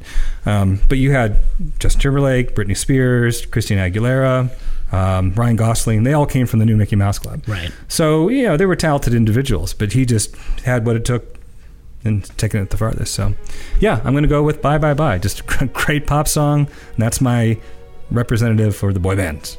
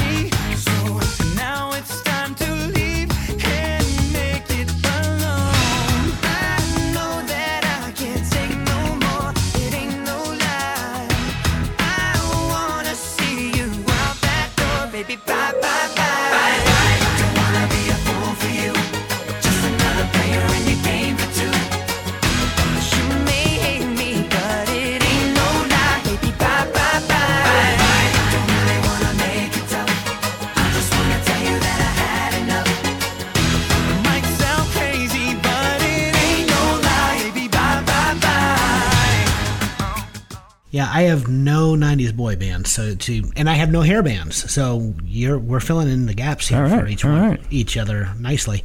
Um, yeah, just Justin Timberlake. I mean, he he's he's the real deal. I I I, I actually have quite a bit of respect for for him as a as a performer, um, and I mean that you know can't stop this feeling. I mean that was just Yeah. Oh yeah. Yeah. and I don't know that there's any song that has been so widely popular, uh, at least for me, you know, as a wedding DJ, is, as "Can't Stop the Feeling." I mean, it's just, it, it's still people come out like it's you know number one on the charts today when when I play it. Is that the one where he sings with Michael? Uh, no, Which is no, the one? There's another one that's a, it's a Michael song right? that um, um, that after his death, and they oh, hell, what is that? he sings over top of it. yeah, I I like that song. a I lot. I haven't played that one in a while. No, "Can't Stop the Feeling." I think it was actually from the Trolls movie. Oh, okay. Yeah. I, I can't think of it, but I'm sure I've But, heard um, it. The, uh, suit and tie was another Suit and one he had. yeah. So yeah, I know. I, Yeah. I give him respect. Yeah, Crime, Cry Me a River is a great song. I um the only problem I have with Justin Timberlake is you know he played a, a very significant role in, in you know the the basically the, the destruction of, of Britney Spears. So I haven't watched the documentary yet, so I don't know yeah, anything about well, that. Yeah, he um he, he he played a part in in you know her her meltdown. So, um, but nonetheless, I mean musically he's yeah he's he's the real deal, and he really is the only one from NSYNC that Well, you know, is still going. I mean, a lot of them retired. they're all coming back in some way. I know, like 98 Degrees has a new album coming out. Um, Debbie Gibson has a new album coming out. She she's continued to record. So as Deborah Gibson, Uh, yes. But from what I read, and I didn't read too closely, but from the headline I saw, it's as Debbie Gibson. So I'm wondering if she's going to return to some of her Hmm. Well, I- youthful sound. I've heard that the lead single has been released, but I've, I've not heard it yet um, from from that album. oh, okay. All right, Um, cool. So, but yeah, I mean, she, she De- Debbie never went away, um, and I'm going to be talking about her here soon. So. Oh, we'll have an artist match then. Oh, check that out. Okay.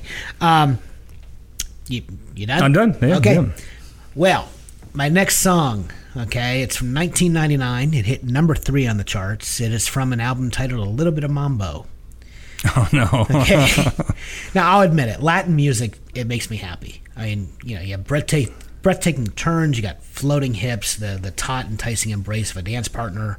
I mean, it's flirty, it's sensual. It conjures up balmy nights, you know, azure ocean waters, Caribbean spices, and it's all set to enticing rhythms that turn heads and draw eyes to the dance floor.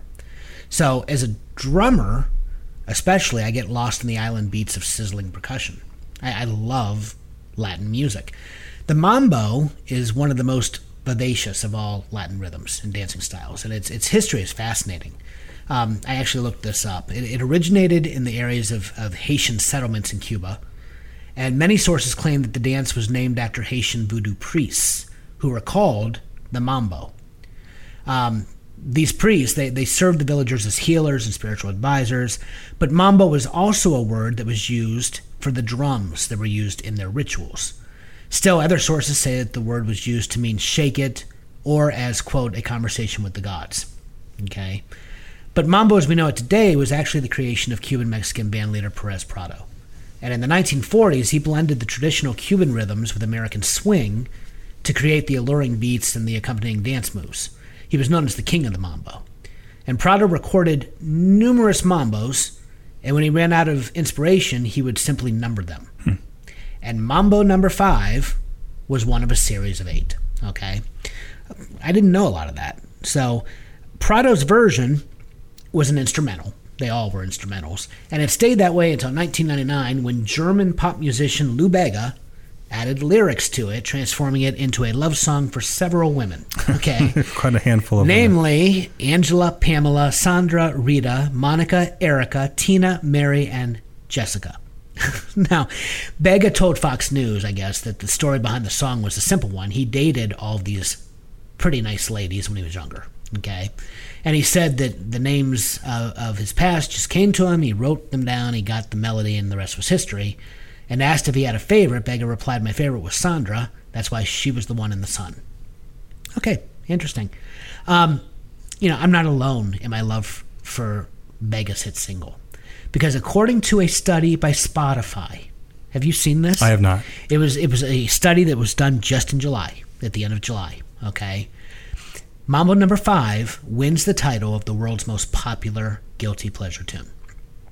Spotify basically analyzed more than 120,000 quote guilty pleasures playlists created by its users.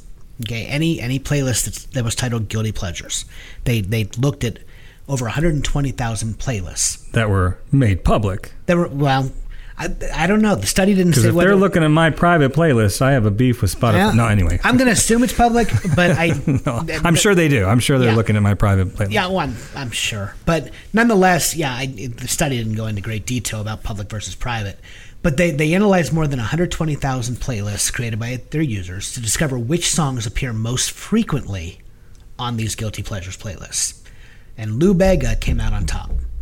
Okay, the second place guilty pleasure. Okay, the song that comes second in, of all songs on guilty pleasures playlist is "Wake Me Up Before You Go Go." And at number three, it's My Sharona, Oh, interesting. which I see. My Sharona is a song that I would not consider. yeah, I mean, those are the early guilty '80s pleasure. songs that are that we talked about already. So And and Spotify also, I guess, divided the results into men's and women's guiltiest pleasures. So they, they divided it by gender. And pop songs just reigned supreme. One Direction's "What Makes You Beautiful" received the top billing for women, hmm. And Carly Rae Jepsen's "Call Me Maybe" was the oh top yeah. honors for men. Oh, that's a good one. I might have picked Man. that as a. I, I that might have made my list. It almost made mine. Yeah, That might have made my list. I didn't think of that Yeah, one. I, I kind of dig.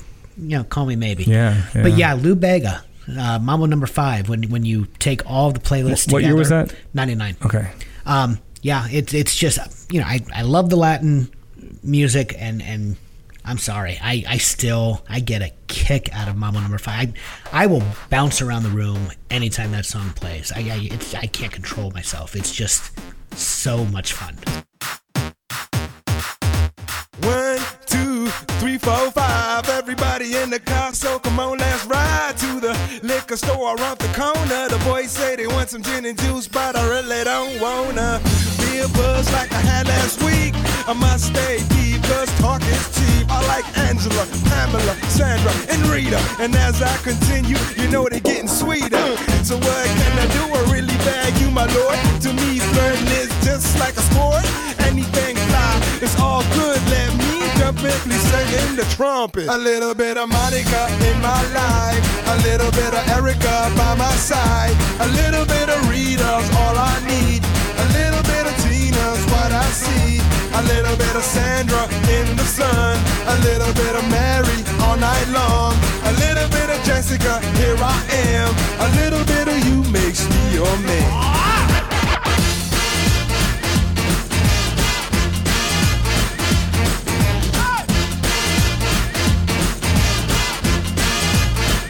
See, I, I have a very negative um, memory of that song. Really? Yeah.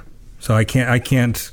I'm not unbiased in this, you know, decision of whether or not I like the song because of this negative. Um, and as an Indians fan, you'll appreciate it. I think it was '99. It was the postseason. You sound like you're about to cry, Dave. Oh no, no, no. no, man, like, all right. Well, Indians fans, Cleveland fans. Well, no, Cleveland- Cleveland um, fans cry all I, I don't remember the details because I'm old, but um, I just know that it was the playoffs. It may have been the AFC. Um, no, no, no, no, yeah, AFC. That's football. Um, the American League Championship Series to go to the to the um, what's that Super Bowl to go to the World Series, or I mean, I don't know. You are struggling. It was the playoffs. Got and it. the Cleveland Indians were playing the Boston Red Sox. Ah. and it was the last game. So I don't know, it was game seven or whatever. And um, what was the name of the pitcher? Uh, there was th- their starting ace. I can't remember his name now. oh, Pedro Martinez. Pedro Martinez. Yeah. And you know how sometimes in the playoffs, you know, if they're trying to close it out, they'll bring in their ace for an inning. Right. Yeah. Normally, obviously, he wouldn't be a closer. And I just remember, I think we were ahead by one. I, I, I should have looked this up. I think the Indians were ahead, and then they had Pedro Martinez warming up in the bullpen. And he was warming up to Mambo number five. Oh, Okay. And he came in, and we lost that game. Yeah, but that's that's just that's that's. I'm just telling that's- you why I have a that's- negative- That's Indians baseball. you know. I'm just telling you why I have a negative. Indian- Ever since then, I, yeah. I could never listen to that song. Yeah, I, I think of how many times we were ahead and winning the World Series, and then, I mean, even Sabathia just totally caved, and, and you know, I still remember that game, Game Seven. Um, Yeah. I- You mean Jose, Jose Mesa, the closer for Game Seven in Oh, 1997? yeah, I'm Yes, sorry. Did I say Mesa. Sabathia? Yeah. There's a lot of trauma here. We need to yeah, keep, we need to yeah. keep moving. Ho- Mark, yeah, I, I don't know why I said CC. Um, yeah, no, it was Jose Mesa. He pitched a couple good ones against the He did, Yankees, and then he became a Yankee. Yeah, well, he's retired now. Yep, finally. Sabathia's he had a huge game. career. Yeah, Long career. Um, yeah, I don't know why I said Sabathia. It was Jose Mesa. Um, but yeah, I, I just. okay, I do not remember what Martinez uh, warmed up to in the bullpen, but I will, I will take did. your word for it. you know, you, you're, mo- you're so emotional during those times. You and are, something yeah. little just okay. All right, here's one. Are you, are you I'm. I'm, okay, I'm done. Yeah. Um, this one uh, came out in 2010. This is probably the most current song that I have. okay. Um, it, uh, I think this this is when I had my first midlife crisis. Okay, I've gone through several in my life. So here I am, pushing 40, uh, about 38 years old, and just felt really clueless to the pop music that was coming out in youth culture and you know that's just going to be a, a theme right throughout my life. Um, but i was feeling like all of a sudden i liked all this pop music that was coming out and so I started listening to it. And again, not that anybody heard, but I had a couple CDs worth of songs that I either got from iTunes or downloaded. That, that this is probably past LimeWire, and now it's like the you can buy a song for a dollar. It started with iTunes, and then it went to Amazon, and uh, you, you still can do it. but- yeah, yeah. So I started just yeah, I'm like okay, I'll pay a buck, and so I didn't do LimeWire anymore. So I'd make these guilty pleasure CDs of songs that were popular at the time and listen to them in the car by myself. And and of all of them, the only one that I really still remember that I would say I still like, and was probably the silliest song of all of them, is from the Far East movement. Do you remember Far East movement? Like a G6. Oh, yeah, yeah. All right. Yeah. All right. I'm not sure if everyone remembers that song. So, G6 starts with the underlying bass heavy rhythm synth, which is just incredible. I can't remember the last time I heard this. I know. See, that's It's why like this. You're talking ancient history, and it's only well, it's only been a decade. I, I, I still I, I have ten, fun 10 years removed, and it's like I I vaguely remember the. the I will. Song. I still play this. I play it in the car. Uh, and in fact, the kids. There was a parody of the song at the time on YouTube called "Like a Cheese Stick," and so I would play this with the kids in the car, and they would sing "Like a Cheese Stick," which I still remember that. Um, not quite kung fu fighting, but we had fun with yeah. it. Um, but yeah, the, the the synth. You know, this is you mentioned Paula Abdul. This is peak. Doing whatever they do in the studio, right? They're manufacturing these perfect tones, these perfect vibrations. It sounds great on the car stereo. Um, the vocals are clear and pleasant, uh, but the lyrics are just just really silly, right? Um, Far East Movement. In fact, it's the I want to say first Asian American band to hit number one on Billboard. Hmm. So you had this Asian American band that were kind of doing the um, club, the American club music scene type of thing, and so they're talking about you know popping bottles and drinking champagne and getting on this jet, this G6 jet or whatever, and flying across the country, live, living the life, the, the high life, basically. Right. It's just about that, in which I, I know a lot of hip hop and rap is about that. It's just the way they sing about it. It, it sounds a little ridiculous. Um, but yes, I just love jamming to this. It, it looped in my car for many, many years, um, and I still once in a while I might throw it on uh, and just, just you know, have fun with this one.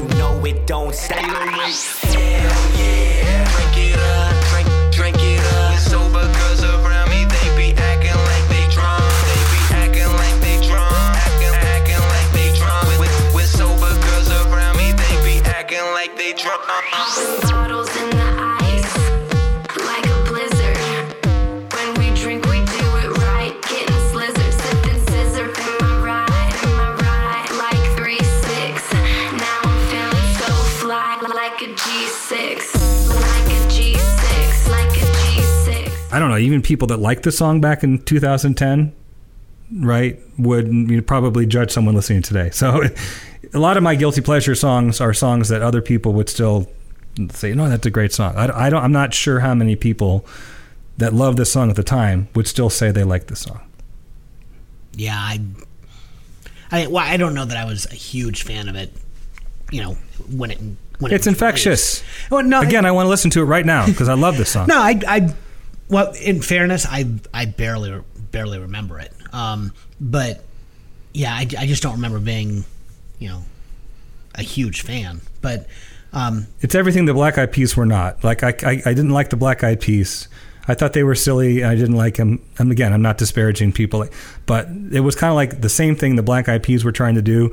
But I like the way they did it. And you know what? It might be. It might be. It was silly because maybe that was their whole thing. Um, there was tongue in cheek. The whole thing might have been tongue in cheek, and I picked up on that. And that's why, where I felt like the Black Eyed Peas were really trying to be serious yeah, and just looked ridiculous. Uh, Far East Movement knew they were being ridiculous, and they just played it off, and nobody got the joke.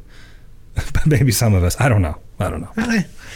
Well, I, yeah. Well, I mean, any any any band that, that is very deliberately self-deprecating, you know, in in their But they're not deprecating. They're, they- it's just it's hard when you listen to it again. okay, you'll kind yeah, of I'm gonna have to hear it. I, it's been forever, so um, okay. No, interesting choice. That's.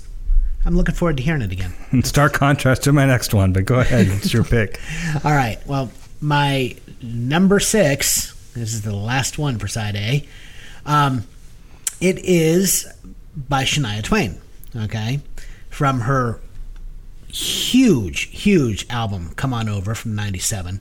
Um, it Is it- was the best-selling country album of all time when it when it was released. Might still hold the record. I did not look to see if anything has beaten it. I don't. I doubt anything has. Um, part of me wanted to start out by saying that I love Shania because of her rebel stance toward Nashville and how she achieved success despite being spurned by that establishment. But I knew you were going to call BS on me because you know you and everybody else knows that I was won over by her looks, and you know, no one's you know entirely wrong there. But I have another more personal reason for my love of her music because 22 years ago, the woman I love walked down the aisle to "From This Moment On." That was actually Gail's oh, processional. Oh, okay. Her processional, her choice, and you know when she told me her song selection, I actually feigned indifference at the time. I remember this, but she saw through me, and as she always does. In truth, I- I'll, I'll just say it: the 1997 ballad was the perfect choice, and in the two decades since, I would say no song has really come close to matching its wedding day sentiment. M- Remember, you said people to remember the reception and whether the food was good. Well, yeah, but I was Does that? one, I was no, no, no, no. I'm saying, does that get me off the hook for not remembering the, the song being played? Yes, Okay. that, that gets you off the hook. Yes, um, yes. Well, you, it was a Jewish wedding. You were already, yeah. It's, it's totally, you know. Uh, nonetheless, um, you know, she could have. She could have picked any song for her entrance, and I would have been fully on board because she also chose John Williams' "Throne Room" and end titles I do remember from that. Star Wars Episode Four. and as our did, did, recessional. did Tad do a Wookiee call? And yes, He one of did. my yes, my groomsman, our friend Tad, he pronounced the perfectly timed Wookiee roar at our rehearsal dinner. I, you know, a part of me really wishes he had done that at the wedding. I, I, I, I'm sure he thought it would have been in bad taste, but I would have loved Yeah, to have heard funny. the Wookiee roar at the wedding. Um, nonetheless, I was going to include from this moment on as my Shania selection, but my wife insisted that the song is not a guilty pleasure. right. So you picked "Man, I Feel Like a Woman." I did. ah, look at that. I did, yes. Um, which, you know, if we're being totally honest, is an even bigger guilty pleasure, given that I am a 48 year old man. okay. Um, it was written by Shania Twain and her then producer husband, Robert Mutt Lange, and it was released in early 99 as the seventh single from her 97 album. Okay. It won the Grammy for Best Female Country Vocal Performance in 2000 damn Dave, I, I love this song. I just do. I love Shania Twain. Well- I, I I can't help myself. you need to watch that Netflix show I already referenced. This Right. is Pop. Okay. There's an episode about country music. Yeah. And you will really like it because it starts off talking about the roots of country music Yeah. and what's considered like old country, right? And then it talks about 70s country and outlaw country. So you had like the outlaw country with like Willie Nelson and Waylon Jennings, and then like what a lot of people in the country establishment hated, like John Denver. Oh, I, I remember. Okay. You know, people people of course remember Kanye interrupting Taylor Swift, Right. you know, at the Grammys. Yeah. But I remember when when Charlie Rich I, at the Country Music Awards. Right. Uh, John Denver won the award, and Charlie Rich actually set the. You see, he burnt it. He burnt That's it. in. Yeah, that- he they cut it on they mention that in the special, Yeah. but then they talk about the more country, a certain segment of Nashville wanted to stay traditional. The other part knew that they could cash in for an audience, Right. that- a, new- a new generation. And Shania Twain, according to the documentary, was the watershed moment oh, she changed it all. of when country became pop and they became intertwined. Well, and the thing is, I mean, she she was a Canadian princess with with just a beautiful voice, and she was writing her songs with her husband, who was a renowned producer of hard rock. I mean, Mutt Lange, of course, ACDC, Def Leppard. There's very little country in her music. I mean, it's it is pure pop with a bit of country instrumentation, and and the album itself, you know, country albums at that point, to that point, and I'm not a country fan. Like Garth Brooks would be another example, very similar. Yeah, Garth was similar, but Garth still had story songs, which Yeah, is yeah, which, has always been the bread and butter Right, of, of country right, right. music. Her songs were fluff; they, they just were, and you know, basically to that point, country albums were always ten songs long, and from start to finish, it was a thirty-minute listening experience. She put out on "Come On Over" sixteen songs, and it was it was billed as over an hour of music. And I mean, just everything about her, everything that she did, country purists, they hated Shania Twain. She changed, I mean, she, she pulled the rug out from under them, and I mean, everything, country music was forever changed because of Shania Twain. I'm going out tonight. I'm feeling alright. Gonna let it all hang out. Wanna make some noise. Really raise my voice. Yeah, I wanna scream and shout.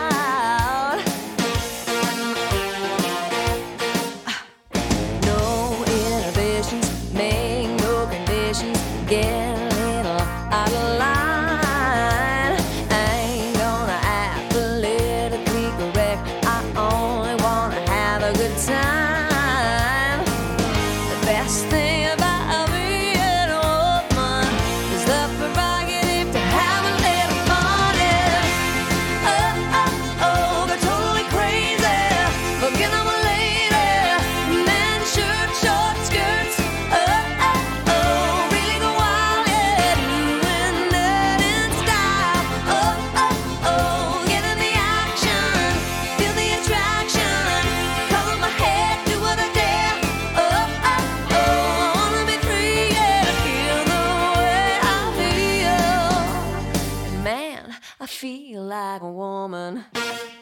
I can see where people say it's a guilty pleasure. I just think again, it's a it's a perfectly written, produced, and performed Oh, pop song. Yeah, it is. It's a masterpiece. Yeah, it really is. I, it's not a song that I listen to, but I recognize it as a masterpiece. Yeah. Um, no, I, I 100% agree. But, uh, okay. I had to admit, though, I, I went with Man, I, because there was a part of me that thought uh, that don't impress me much, but I never cared for that song in the way that I like Man, I Feel Like a Woman. But I think Man, I Feel Like a Woman, I love it in large part due to its music video. Do you remember the video? Robert Palmer parody. Yeah, I mean, it, it where they switch the genders. Yes, yeah. Mm-hmm. She parodies Robert Palmer's Addicted to Love, right? The role reversal clip shows Twain singing on stage in formal attire, surrounded by sexy male musicians all dressed in red. But unlike Robert Palmer, thankfully, because no one wants to see Robert Palmer do this, Shania gradually disrobes as the video plays. So by song's end, her outfit reveals and flaunts her curves, right? Which always left me wondering what the hell, you know, Mutt Lange was thinking when he cheated on and then divorced this Canadian beauty. But, you know, I digress with that statement. Shania, you know, she originally wrote the song as a message of encouragement to herself before transforming it into a celebration of her, of her transition into into womanhood. She she actually, you know, has said in interviews that the inspiration was that she's, you know, she she had grown up largely a, a tomboy, but once she started getting curves, it took her a long time to accept her female body. Um, and she said the inspiration was that she started to appreciate the fact that she could have fun being a woman, and she didn't realize that it would have such an impact on others uh, uh, that so many other women would relate to it. But yeah, it, I don't know. In truth, there's just an element of datedness to pretty much everything in Shania's catalog. I mean, there's just so much late '90s pop production. I mean, Oh, it, it's it's it's polished. Yeah, it's it- squeaky clean. is, yeah. I mean, but it- you have that nice little riff, yeah. and then you have the OOOs, which and then the whole thing just works so well. You would think the Swedes wrote it. Maybe they did. I don't know. I didn't. Well, no, this this was Shania and Okay, Mike. that's- that's Just- impressive. Just, the two of them. Yeah. Um, but yeah, I mean, it, it's you know it. When I say '90s pop production, I mean it almost sounds like it's anticipating Cher's "Believe" at times, but I, that's reason not to be categorized as guilty. And there's another episode of This Is Pop about auto tune, and Yeah. they talk a lot about Cher. Oh, I'm sure- I'm sure they do. believe in that one. Um, but you know the product, as you said, the production, the delivery, I mean, it's just so good, and, and very nearly every song, even the fillers, every song on that album, you know, is a classic despite itself. And and as a reminder of my wedding day, I will forever hold a special place in my heart for Shania's music. So Good choice. I, I suppose, really, that's what many guilty pleasures are. Really, it's a musical remnant from the halcyon days when life was less complicated and stressful. You know. So that said, why why hide your musical tastes? Embrace your embarrassing proclivity for the the cheesy music that moves you. You are what you listen to, and But but you know, I, I love Shania Twain. a cheesy song like My Sharona, it's just a simple, you know, three chord song. Right. You could say this is cheesy, or you can say it's just pop, or it's too polished. But it, it is it's a great constructed song. Oh, it is. Yeah. you could take this and arrange it in a different way. You could strip it down, and it's just a great song. So, you, or you could argue that you know performing this on just on, a, on an acoustic guitar and, and, and with some basic acoustic instruments would would maybe make it better. I don't know. Maybe to me, almost this kind of song is one of those exceptions where it screams for that type of production. It's appropriate because it's bigger than life. Yeah. the song is is, is just big. It's big. It needs that production. It works. Agreed. Never thought I'd be defending Shania Twain. But it's good. No, I I had to. I I, I love Shania, and I mean she's just she's she's back, which um, she has a residency in Vegas now, which is kind of cool. So there you go. That's my number. Se- uh, so have we gone through the complete side A and we have not matched yet? We yet? have not matched yet.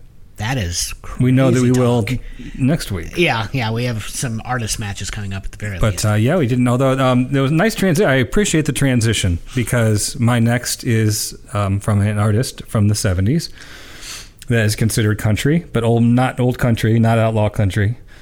Maybe I don't know how the he wasn't included in the special, so I don't know how old country felt about him. If they felt the same way they felt about John Denver or not. But I'm talking about our buddy Kenny Rogers. oh yeah. now Kenny always seemed to get a free pass. Okay. Yeah, I think I think you know Outlaw Country. They they loved Kenny because he. I don't know if Outlaw Country was a little more, a little No. rough around the edges. Well, it, it was. I mean, Willie and Waylon. I mean, they're. I, I love I love me some AKA it involves pot. No. Yeah, yeah. Um, but no, Kenny Kenny Rogers didn't cross over until later in his career because when he started out, I mean, he was pure country. You're right, and, and so the song I'm choosing now would, would I think definitely be considered a crossover. Oh, 1981, so this is definitely when he's crossed over. Uh, I could have picked several from Kenny. True. Kenny was played in my household growing up, and so I, I didn't see him as a country artist. I just saw him as an artist that I Mine too. listened to. He he was my mom's favorite artist. She played him constantly. so we got that in common. You know, it's just kind of part of us. These Yeah. these songs. Yeah. Um, I'm, I'm sure I heard this in in a lot, a lot of his music. And did your, did your parents drag you to weddings growing up? Like when Oh, they would yeah. go to? Yeah. I just remember going to all these weddings, and and it just seemed like Kenny Rogers was all they played. Oh yeah, I and some and his music didn't even necessarily fit the occasion. I mean, I can remember like Outlaw of the Country or uh, what is it? Uh, Coward of the County. Coward, Coward of the County. Yeah, yeah, yeah. Coward of the County, and and just uh, so many of his songs were just not Well, wedding appropriate. It's, it's funny. Before the ceremony, it seemed like "You Fill Up My Senses" by John Denver was it played at every single wedding, ah.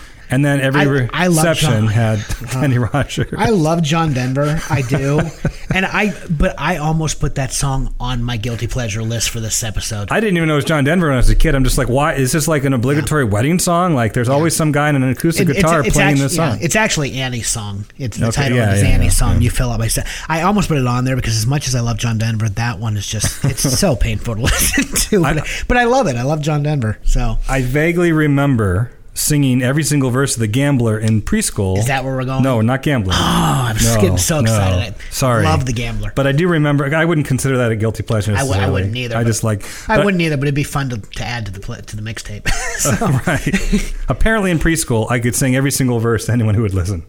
Wow. Okay. So anyway, I just want to establish where Kenny fits here. Now, I, I, I, I own a compilation of Kenny Rogers. Occasionally, my wife and I put it in, and we listen to it and we enjoy it. But he's not. He's no longer. I'm not like in the Kenny Rogers. and you gave me so much grief over Islands in the Stream. I don't like Islands in the Stream. I hate that song. I hate the song. I'm not a it. huge fan it. either, I hate it. yeah, It's okay. gross. All right.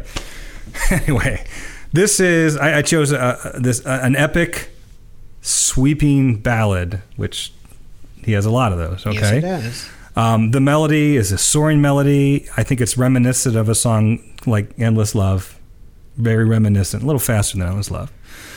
It's one of those songs. And it seems like every single Kenny Rogers song does this. I don't know why. It changes keys like four times. Yeah. Like you have the verse, and then it goes up half a step, and then and then it goes up, and this one does the exact same thing. It builds, it builds, it builds. Um, the strings. I'm going to talk about this in side B the strings, the aggressive, in your face, almost shrill strings that exist on so many 70s songs are here in full display. I suppose that's part of the charm. I am talking about through the years. I knew which one you were going with. Yeah, yeah I knew. I mean, those strings are like basically choking you. Uh, but I have a nostalgia for those 70 strings because they were used so heavily. And now it makes the song sound so dated, but it's just part of that vibe. I can't remember when you weren't there, when I didn't care for anyone but you. I swear we've been through everything there is. Can't imagine anything we've missed. Can't imagine anything the two of us can't do. Through the years, you've never let me down. You've turned my life around. The sweetest days I found, I found with you. Through the years, I've never been afraid. I've loved the life we've made, and I'm so glad I stayed right here with you through the years. The song it's probably why I heard at weddings because it's a perfect like oh, bridal yeah. dance song. Yeah. But you could change the lyrics a little bit. It could. I, I think the the music reminds me more of a missing you breakup song. Yeah. The music to me feels like, you know, I'm sad because you're gone and I miss you. But the lyrics really are, if if I'm correct, because I'm not a lyric guy, but it's just celebrating a relationship that's lasted a long oh, time. Oh yeah, yeah. So, It's it's an anniversary yeah. song without question. So yeah, through the years. But no, I.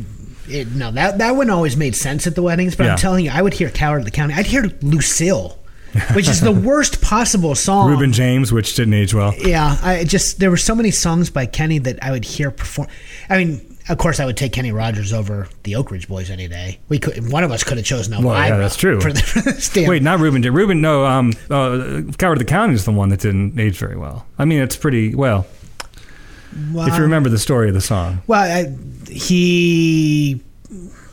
Okay. He, Maybe- no, maybe it is he, Reuben he didn't defend his. No, it's not- or he didn't. Which is the one? How do I say this? Which is the one where the, the, the, the female protagonist is taken advantage of? That's by- County. okay. That's the County. Okay. Yeah. Um, well, I wouldn't say it didn't age. Well, it's just well, I mean, it's it's any it's, it's disturbing. to sing about sexual assault in a country song. Well, yeah. you could have picked a host of other.